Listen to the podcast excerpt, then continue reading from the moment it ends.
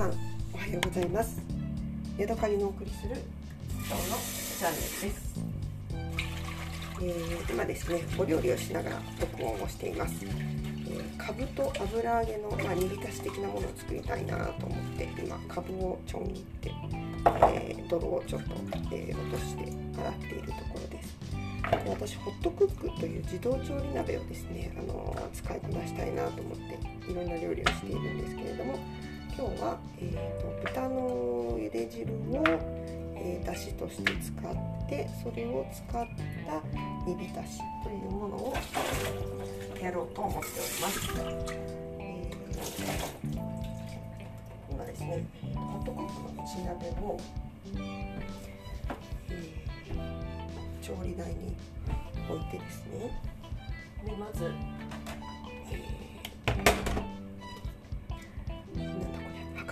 電子ばかりを、えー置きました。でその内鍋をですね電子ばかりの上に乗せてここに、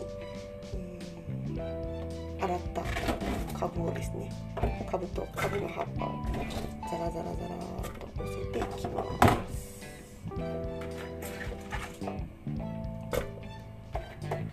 ちっちゃいかぶなのでほぼかぶというよりは葉っぱを食べるようなお料理になるのかなと。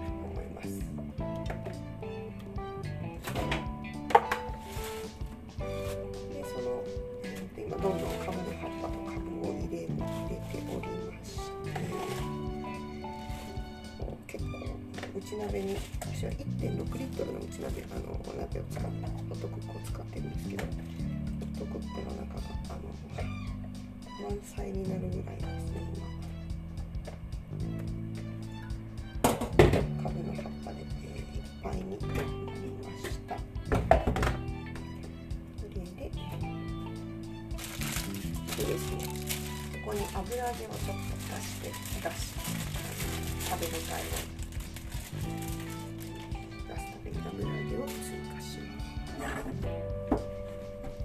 近所のねスーパーで売っている油揚げが厚ぼったくて、えー噛み応えがあってねすごく大好きな油揚げがあるんですけれども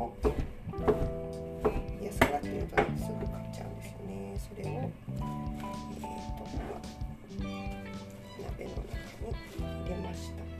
そしてさっきですね豚の角煮を作る時に使っあの下茹でした豚の茹で汁が足りないのでれをだし代わりにこの内鍋の中へ入れていきます。はい、で全部で 923g の、えー重さになりました。そこに対して、え今日はお醤油で味をつけていきたいなと思いますので、えーここに4%のお醤油を入れます。923に対する4%、えー、30アレクサ 923×4% は、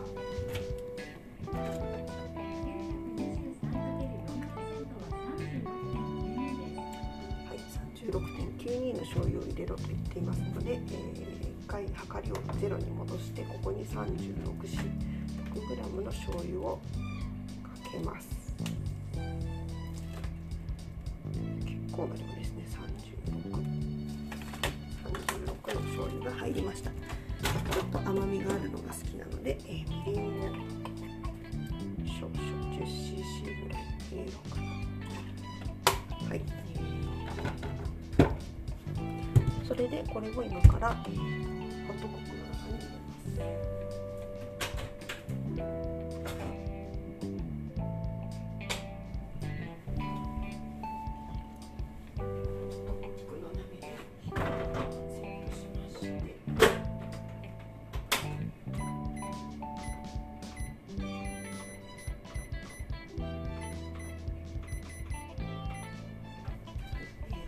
煮物混ぜない、加熱は3分ということで、え今料理を開始しました。三えーとどうかな今あの豚の角煮を作ってお鍋が温まっているので結構早めに仕上がるのかなと思っています。えーホットクックを使うと電気で料理をするので、えー、とコンロの横にずっと立ってあの火加減を見たりとかなんかそういうのをしなくていいんですね。で焦げつく心配っていうのがほぼないので、えーと、料理あのスイッチを入れたらあとはほかっておいて大丈夫。ホットククッキング。そのことができるので私はとっても気に入っています。はい。ちょっとお茶には関係なかったんですが今日はここまでです。また次回お会いしましょう。さようなら。